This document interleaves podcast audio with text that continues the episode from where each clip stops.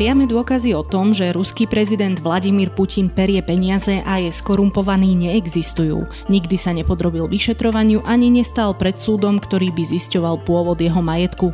Oficiálne zarába tak do 150 tisíc dolárov ročne, vlastní 77 metrov štvorcových veľký, alebo skôr malý byt v Petrohrade, raz taký veľký byt v Moskve, nejakú garáž a ruské veterány. Že ide o očividnú lož sa napriek tomu málo kto zdráha povedať. O Putinovi sa hovorí ako o jednom z najbohatších ľudí na planéte a aj keď sa nevieme pozrieť na priame toky peňazí jeho smerom, existuje jasný sled udalostí a na najvýš podozrivé okolnosti, ktoré ho z nelegálneho a nemorálneho obohacovania sa jasne usvedčujú. Vítajte pri Ekonomii ľudskou rečou pravidelnom podcaste, ktorý vám prináša portál skpodcasty.sk. Ja som Nikola Šuliková Bajánová a s Martinom Lindákom sa v dvoch častiach pozrieme na to, ako sa v Rusku rozmáhala korupcia, aké reformy a politické rozhodnutia viedli k dnešnému režimu a povieme si aj o tom, ako sa Vladimír Putin vypracoval k moci a upratal medzi tamojšími oligarchami tak, aby sa mu báli oponovať. No a ten ďalší víkend prinesieme druhú časť tohto príbehu. Doba je neistá a nepredvídateľná. Ekonomika a dejiny biznisu však prajú pripraveným. Firmy sa menia, potrebujú rásť a prinášať výsledky. Telekom prináša spolahlivé digitálne riešenia, moderné a jednoduché služby, ktoré pomôžu vašu firmu pripraviť na budúcnosť. Nech už bude akákoľvek. Nastal čas digitalizovať vaše podnikanie s rešpektom pre váš biznis. Martin, povedala som, že jasné dôkazy o tom, alebo priame dôkazy o tom, že Vladimír Putin perie peniaze neexistujú, ale teda napriek tomu tých nepriamých je viac ako dosť.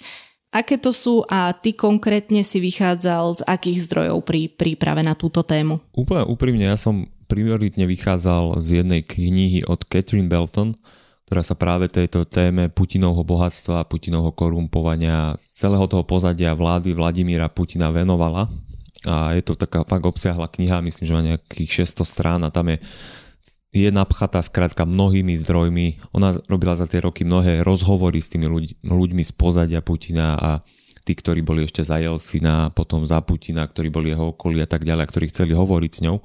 Zároveň zbierala zdroje z nejakých vyšetrovaní, ktoré prebiehali, ale niekedy išli do stratená, alebo aj zahraničných vyšetrovaní, keďže Rusi mali často spoločnosti v zahraničí, čiže venovali sa tomu, neviem, nemecká prokuratúra, španielská a tak ďalej. A zároveň sú tam aj pozbierané údaje o, zo spomínaných líkov, ktorým som sa už venoval v predchádzajúcich videách, aj v minulom podcaste sme sa líkom vlastne venovali, ako bola Panama Papers, Pandora Papers a tak ďalej.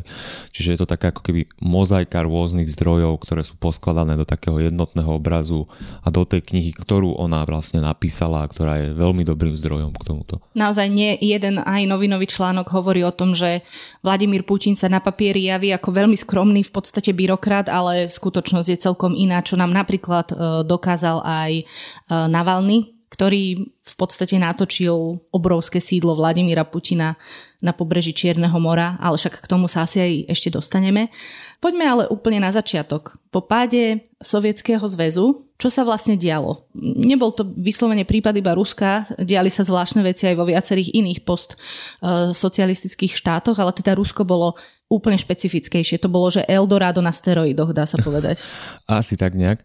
No ono v podstate stačí, že si spomenieme alebo pozrieme sa na to, ako sa vyvialo Slovensko po 89 keďže tiež to bola v princípe socialistická ekonomika, aj keď nebol tu až taký tvrdý socializmus ako v Rúsku a tak dlhotrvajúci.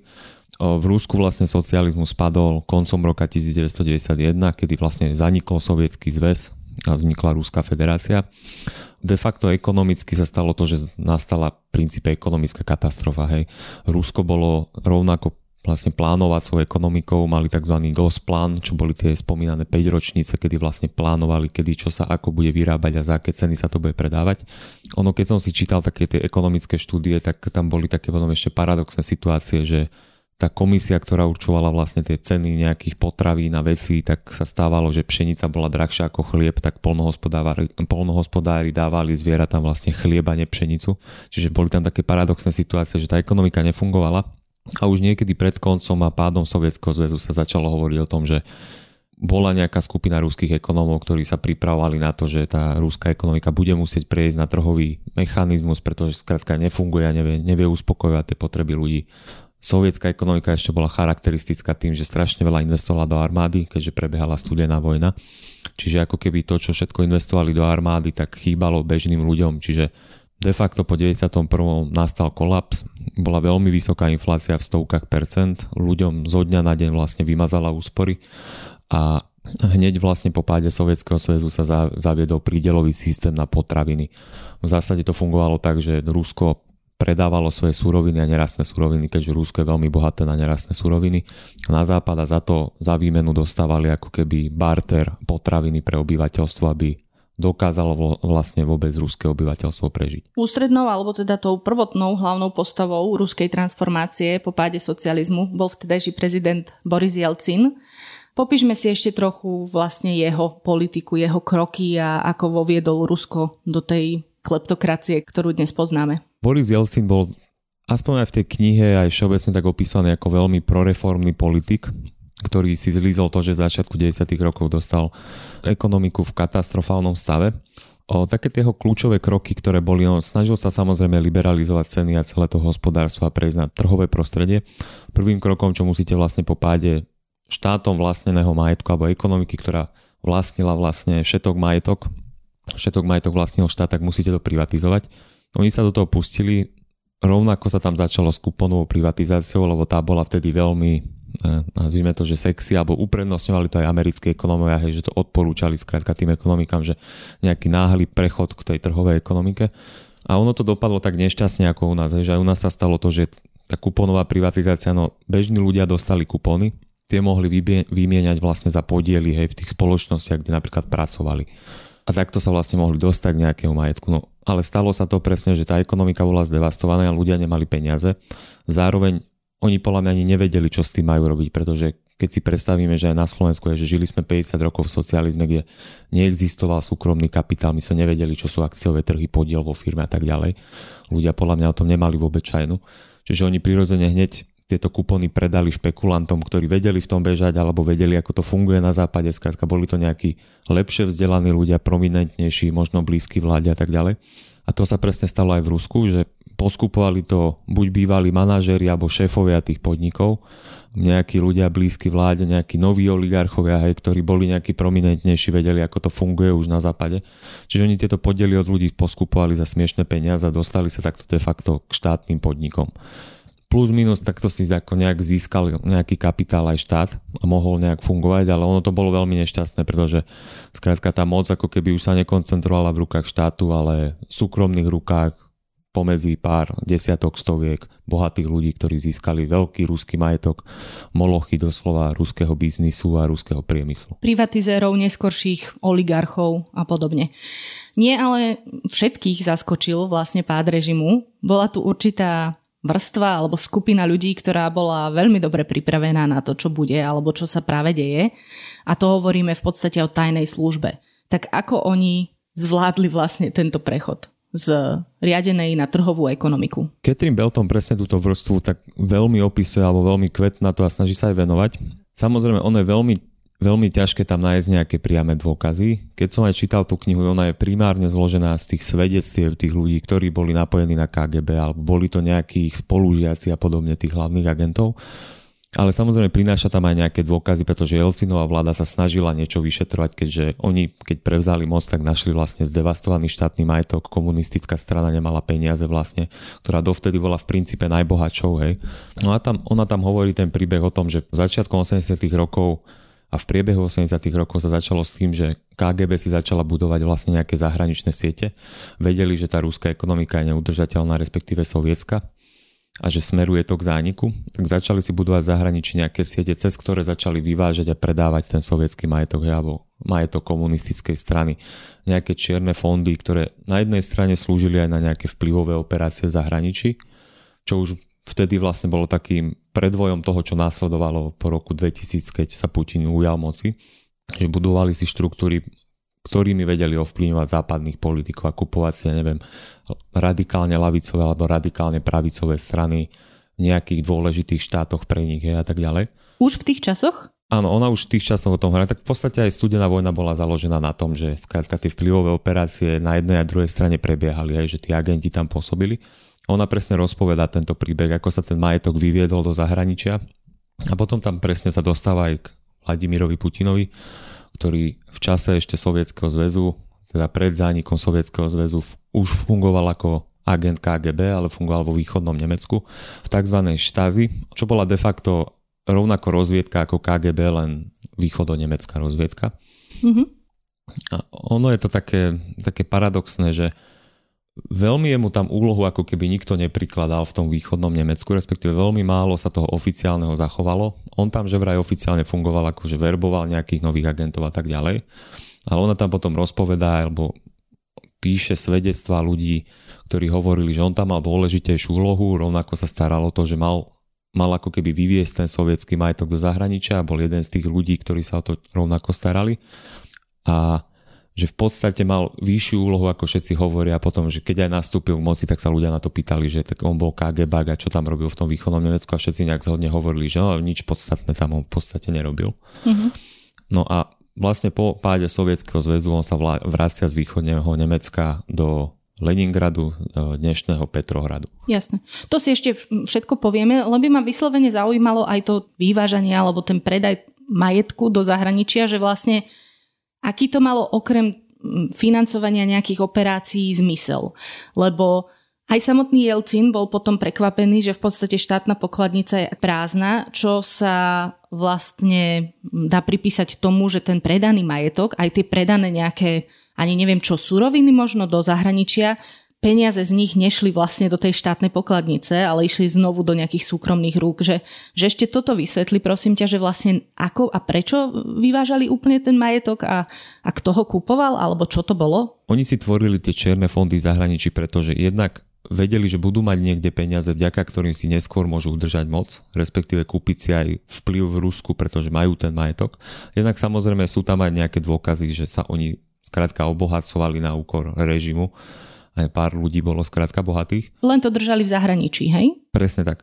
Skrátka budovali si nejakú poistku do budúcnosti, keď budú si môcť oni ako keby presadiť svojho človeka vo vláde, ktorý bude ďalej pokračovať v takéto šedej, šedej ekonomike a vplyvových operáciách vlastne zahraničí, čo sa im de facto po roku 2000 podarilo. Čiže, ale nebolo to málo peňazí, hej, čiže je to zvláštne, že to fungovalo niekoľko rokov.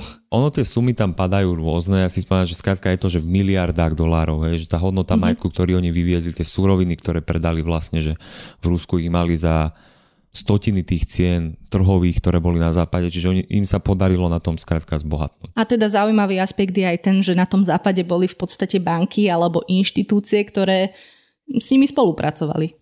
Alebo oni boli nejako skrytí, mali nejakých bielých, biele kone, alebo ako to fungovalo? Mali tam aj biele kone, ale myslím, že vtedy nebola ani taká kontrola nad tými finančnými tokmi v bankách. V konečnom dôsledku sme to videli aj neskôr, keď vyšli Panama a Pandora Papers, že tie banky, skrátka veľké molochy banky, známe banky, dokázali prepierať tie peniaze aj pochybným skupinám, aj Rusom, aj rôznym teroristickým organizáciám. A to sme už boli v roku 2010, hej, 2012, 2014, kedy už tá kontrola nad financiami mala byť radikálne vyššia. No a samozrejme s týmito peniazmi ukradnutými sa nič nepodarilo vyriešiť, v podstate nevrátili sa do štátnej pokladnice, bolo aj nejaké vyšetrovanie, ale... Oni mali tam aj vyšetrovania, dokonca si najali aj nejakú veľmi drahú západnú firmu, ktorá to mala vyšetriť, mala spraviť nejaký audit, ale ona to uzatvára tým, že vlastne výsledkom toho auditu bolo, že neviem, či ona sa ani nedopátala k tým výsledkom, alebo dokonca, že skratka ten audit uznal, že nič sa nestalo alebo proste niečo také, že išlo to skrátka do stratená. No vonok mm. chcel Jelcin spôsobiť, že chce vyšetriť všetky tieto skrivodlivosti, ktoré sa stali, ale výsledkom bolo, že nič, išlo to do stratená. Dobre, čiže máme tu rozkradnutý štátny majetok, máme tu nešťastné reformy, naražam teraz konkrétne na tú kupónovú privatizáciu, ktorá skončila nie tak ako malá a vieme si možno povedať aj nejaké mená, ktoré vzýšli vlastne z týchto prvotných rokov transformácie? Ono tých mien je strašne veľa v celej tej ruskej politickej histórii, ale aj v tom videu ja som spomínal len skrátka tie najdôležitejšie alebo najznámejšie, pretože ľudia by sa v tom stratili. Ako som spomínal, že najprv bola tá kupónová privatizácia, kde sa využívali vlastne kupóny a sprivatizovali sa väčšie či menšie alebo stredné podniky v Rusku, ale stále tie najväčšie molochy ako keby neboli sprivatizované. To boli tie najväčšie plinárenské alebo ropné giganty, alebo niektoré giganty, ktoré skrátka ťažili nerastné suroviny a doteraz sú to najväčšie podniky. V tomto prípade sa to privatizovalo trošku inak a neskôr, myslím, že to bolo v 95. či 96. Vtedy sa Jelcin dostal do takej situácie, že mu veľmi klesala politická podpora, štátny rozpočet bol prakticky prázdny alebo štátna kasa, alebo ako, ako by sme to nazvali. A jeho čakali ďalšie voľby a na tieto voľby potreboval peniaze, respektíve všade je to tak vysvetlené, že on kvôli tomu vlastne kývol na túto privatizáciu, pretože potreboval vlastne peniaze na kampaň. No a vtedy prišli blízki oligarch, oligarchovia, ktorí už vyrástli vlastne na tom, že už po páde Sovietskeho zväzu alebo ešte pred pádom tesne importovali nejaké dôležité suroviny do Ruska, pretože tesne pred pádom Sovietskeho zväzu sa vlastne vláda rozhodla, že musia niečo importovať, pretože je z toho až chaotický alebo mimoriadný nedostatok, tak niektorým podnikom, respektíve vtedy sa to volalo, že družstva, dovolili importovať vlastne zo západu niektoré technológie, počítače a nejaké suroviny, ktoré skrátka chýbali. A práve z týchto družstiev vlastne vzýšli taká nová oligarchická trieda, ktorá mala skrátka peniaze z tohto importu a dostali sa nejak do okolia vlastne Borisa Jelcina. No a Boris Jelcin sa rozhodol, že sprivatizuje sa ďalší majetok a jeho poradcovia vlastne ekonomicky povedali, že bude to najlepšia cesta, ako zase sa dostať peniazom a oni to sprivatizovali takou formou, volá sa to, že loans for shares, čiže nejaké pôžičky za podiely alebo podiely za pôžičky. De facto to znamenalo to, že tí oligarchovia, ktorí mali peniaze, už mali aj založené banky, pretože Rusko umožnilo zakladať súkromné banky, oni si všimli takú dieru v zákone, tak si všetci pozakladali banky.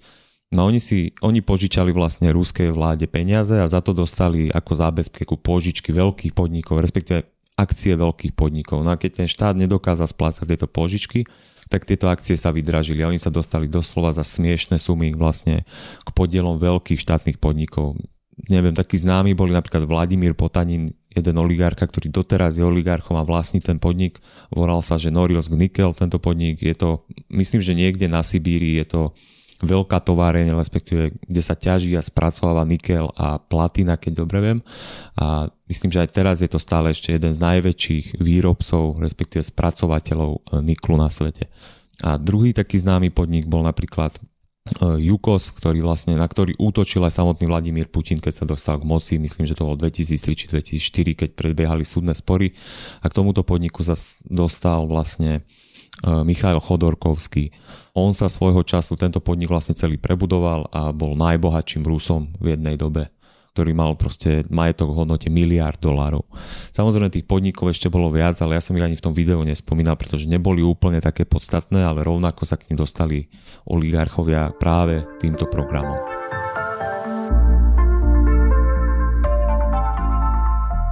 Potom druhé meno, ktoré vlastne z tohto všetkého vzýšlo, sme už spomenuli a je to dnes to najdôležitejšie meno a to je Vladimír Putin. Čiže popíšme si tu jeho cestu, ako vyvstal z toho popola, ale nie v tom dobrom slova zmysle.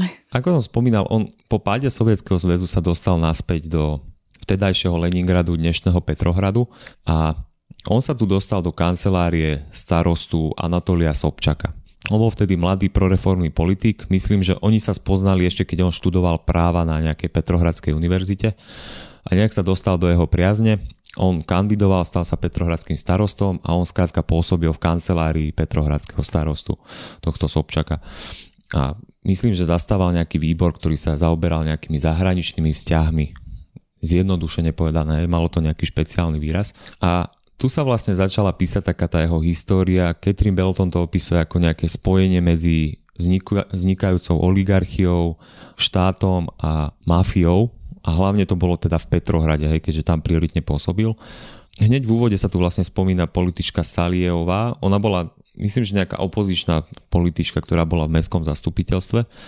A ona sa nejak tak viac začala zaujímať o to, ako vlastne funguje finančne Petrohradská radnica, a ona tu došla k takému vyšetrovaniu, povolilo je to zastupiteľstvo a tak ďalej. A ona vlastne prišla na to, že ten program, ktorý som spomínal, že ropa za potraviny alebo suroviny za potraviny, samozrejme aj Petrohrad práve toto mala. Putin rozdieloval kvóty petrohradským podnikom, ktoré mohli vlastne importovať a vlastne exportovať suroviny a importovať potraviny. No a ona zistila to, že že skrátka mnohé tie potraviny ani neprišli do Petrohradu a pritom na druhej strane ten export bol obrovský, že v stovkách miliónov dolárov, ale ten import bol veľmi malý, že tých potravín sa dostalo vlastne strašne málo.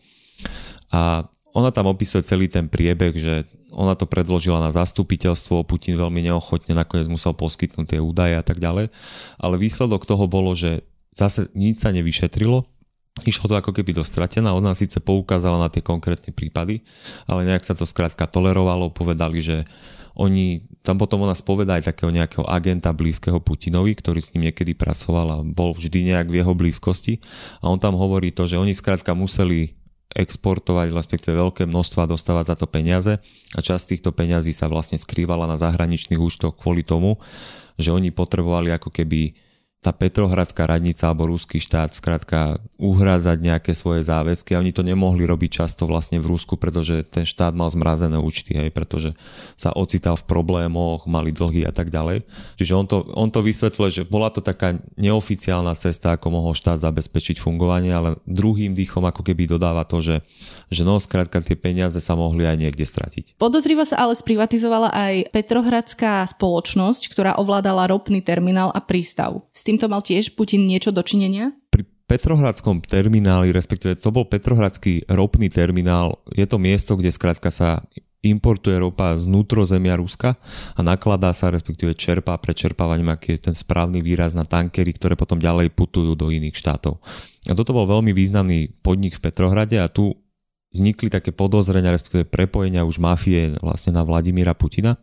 Ono, celý ten podnik sa veľmi podozrivo sprivatizoval Najprv sú vlastne svedectvá o tom, že KGB ako keby prebralo moc nad týmto podnikom. Človek, ktorý sa o to pôvodne staral, bol vlastne odsúdený za nejakú spreneveru peňazí a stiahnutý z vedenia tohto podniku. Nejaká časť, časť majetku toho podniku, keď to dostalo KGB, sa skrátka predala do zahraničia a potom ten zvyšok sa vlastne sprivatizoval. No a tu sú práve tie prepojená na mafiu, že dostali sa, myslím, že k väčšinovému podielu sa tam dostali vlastne mafiánske skupiny, ktoré skrátka chceli ovládať tento terminál, pretože vedeli, že cez tento terminál sa exportuje a robí program Ropa za potraviny. No a ono nie je tu žiadne také priame spojenie ako keby medzi Putinom a týmto terminálom, ale vždy je to v takom kontexte, že no ten terminál a tieto povolenia všetky a tá ropa, ktorá cez neho prúdila, by nemohla prúdiť bez toho, že by to Putin nedovolil. Je? Pretože sedel stále v tej kancelárii starostu, ktorá tej kancelárii, ktorá to mala skrátka na starosti. Ale potom je tam aj jeden taký dôkaz, kedy vlastne Petrohradská radnica založila takú zahraničnú nemecko-rúskú spoločnosť, ktorá sa mala venovať e, nehnuteľnostiam, respektíve predajú a kúpe nehnuteľnosti, ale keď to vyšetrovali vlastne nemeckí prokurátori, tak sa zistilo, že táto spoločnosť je napojená vlastne na mafiu a nejaké drogo, drogové kartely na západe. No a problémom bolo to, že Putin vlastne tam sedel v dozornej rade. Čiže toto bolo takým jedným priamým dôkazom, že Putin skrátka o tom vedel a pravdepodobne niekde aj o tom rozhodoval. No a po Petrohrade sa vlastne presunul do Moskvy a tam už bola jeho politická kariéra na veľmi rýchlej a úspešnej trajektórii. Vieme, že v podstate sám Boris Jelcin akoby podporil Putina ako svojho nasledovníka. Takže ako sa dostal k moci v Moskve. Putin v 96. opúšťa Petrohrad, kedy Anatolí Sobčak zase neobhájí funkciu petrohradského starostu, tak Putin sa na chvíľu ocitne bez práce, ale dostane sa do Moskvy, kde už prasne prebiehalo, prebiehala zlatá horúčka, sa rozpredávali tie najväčšie giganty a molochy ruskej, ruskej ekonomiky. No a Putin sa tu hneď dostane vlastne ako keby do Kremla. Najprv sa dostane do takých nižších funkcií v Kremli a potom vlastne behom roka či dvoch sa dostane na prvého zástupcu vedúceho prezidentskej kancelárie zodpovedného za regióny. Toto bola v tom čase tretia najvyššia a najvplyvnejšia funkcia v Kremli.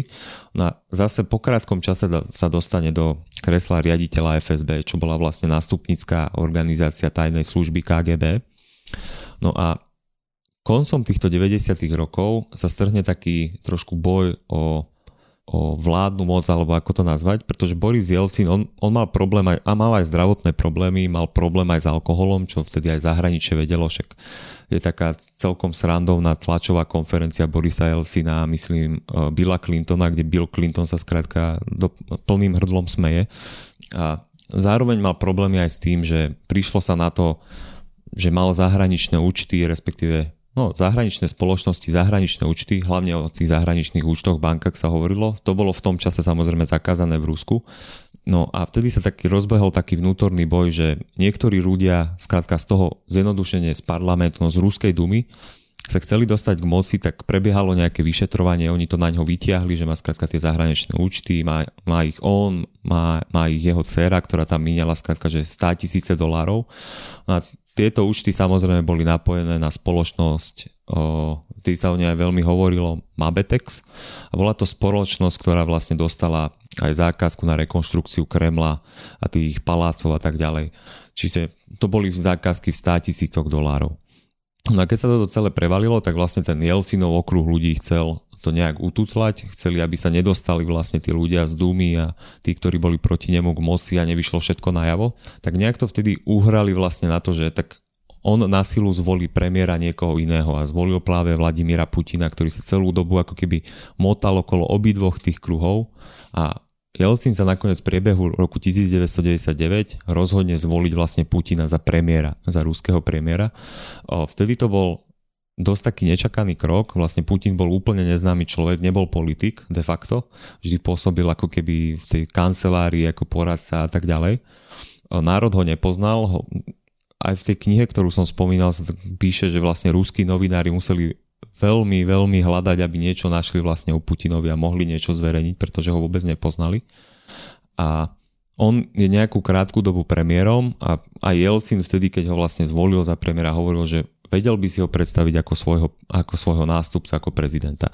Ono sa to nakoniec aj splní, pretože koncom 1999 vlastne Jelcin odstupuje a Putin sa stáva dočasným prezidentom. No a vtedy to zase nabralo taký veľmi rýchly spad, pretože Putin sa rozhodne kandidovať v tých nadchádzajúcich voľbách prezidentských a v roku 2000 sa stáva vlastne prezidentom Ruskej federácie a vtedy sa začne vlastne to jeho prezidentovanie. Na krátky čas sa stáva aj premiérom, keďže oni tam mali, myslím, že mohli byť dve či tri funkčné obdobia prezidentom, tak potom on si vlastne vymenil tú stoličku s Medvedevom, hej, že Medvedev bol prezident a on bol premiér. No ale tiež sa dostal vlastne k tejto moci a celú tú kampaň mal za takých zvláštnych okolností, pretože de facto on bol úplne neznámy človek, ale vtedy vlastne prebiehali stále ako keby konflikty s Čečencami, ktorí mali svoje teroristické organizácie a podnikali nejaké výpady alebo útoky vlastne v Rusku, v Dagestane. A on sa dostal tak, z takých zvláštnych okolností k moci, že vlastne prebiehli nejaké teroristické útoky, kedy v niektorých mestách aj v Moskve vlastne vybuchli bytovky, zomrelo niekoľko desiatok či stoviek ľudí. A v súvislosti s tým sa spomína vlastne fakt, že je množstvo výpovedí, sú aj nejaké dôkazy, že skrátka celé to bolo ako keby narafičené, hlavne tie moskovské útoky, že skrátka KGB stala za tým, že oni si tam vlastne doniesli tie bomby, ten útok podnikli a Putin z toho ťažil. Oni by boli de facto ako taký, dneska by sme to povedali, že spin doktory, hej. Pretože on zrazu začal radikálne vyjadrovať proti Čečensku, začala sa druhá čečenská vojna, on bol veľmi taký rozhodný a tak ďalej. Jemu radikálne narastla podpora tie percentá vlastne v prieskumoch a tomu vlastne pomohlo sa stať prezidentom. Veľmi dobre si aj ja dokonca pamätám na tieto časy a pamätám si vyslovene aj na to, ako už vtedy išla vlastne e, z tohto štátu taká nejaká zvláštna emocia a zo samotného Putina takisto. Vieme, že on v podstate prispôsobil aj ten samotný ekonomický, poviem to takto, že ekonomický režim z toho dovtedy Eldoráda spomínaného na niečo celkom nové a zvláštne, na taký ten čudný paškvil trhového a štátneho. Čo si vieme povedať vlastne k tomuto? tak ako hovorí, že Putin si tú ekonomiku tak prispôsobil skôr, že na svoj obraz alebo na svoju predstavu. Na jednej strane treba uznať, že udiali sa tam ekonomické reformy, zjednodušil sa daňový systém, miesto 200 daní zrazu bolo 20 daní, prebehla tam nejaká centralizácia administratívna a tak ďalej. Zároveň Putinovi veľmi prialo to, aj keď sa dostal k moci, že tá ekonomika strašne rástla, ale dôvodom bolo aj to, že rástla cena ropy, hej. A ropa, plyn, skrátka stvorili, myslím, že 40% príjmov štátneho rozpočtu. Čiže Putinovi toto bol ďalší faktor, ktorý pomohol v jeho podpore, že skrátka Rusi sa cítili bohači.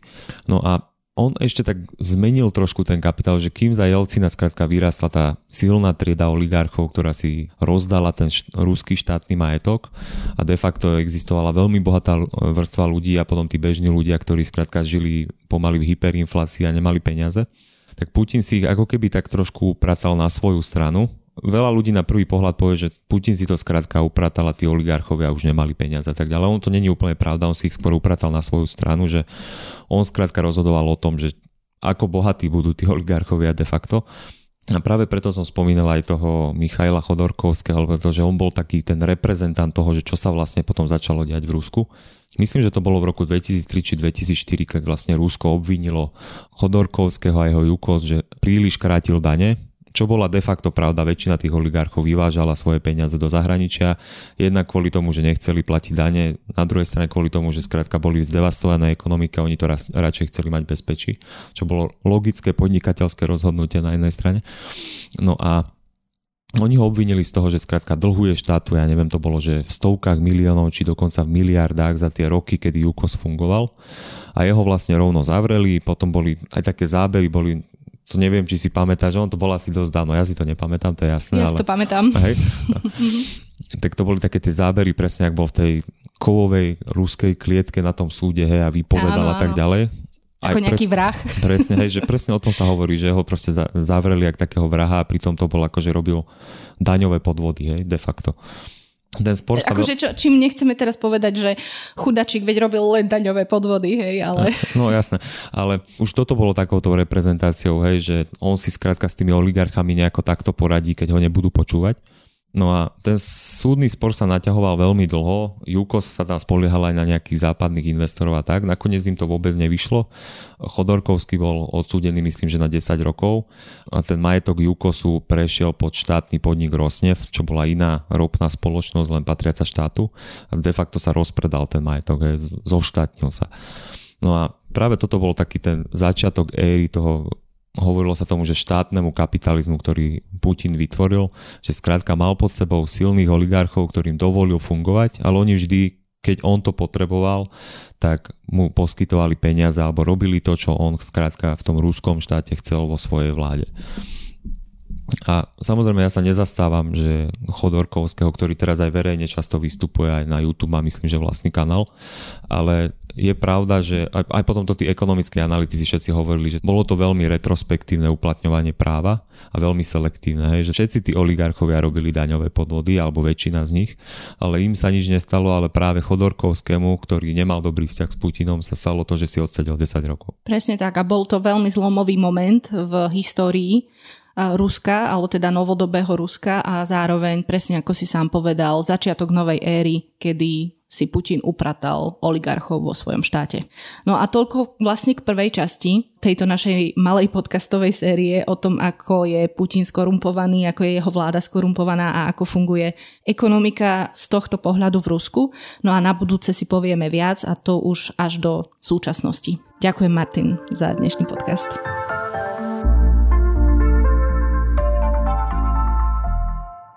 Partnerom tohto podcastu bol Telekom. Ak chcete, aby bola vaša firma alebo spoločnosť pripravená na budúcnosť a konkurencie schopná bez ohľadu na to, v čom podnikáte, Telekom vám prináša komplexné digitálne riešenia.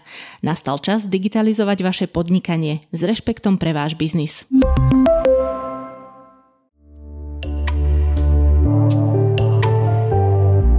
Pre tentokrát je to všetko, počúvali ste Ekonómiu ľudskou rečou, pravidelný podcast, ktorý vychádza každú nedelu. Nájsť ho môžete vo všetkých podcastových aplikáciách, na všetkých platformách, no a samozrejme viete ho počúvať aj cez YouTube. Ja som Nikola Šuliková Bajanová a ako som povedala, druhú časť tohto celého príbehu prinesieme budúcu nedelu. Ekonómiu ľudskou rečou vám prináša portál skpodcasty.sk, kde nájdete všetky slovenské podcasty a informácie o nich. Ďakujeme, že nás počúvate.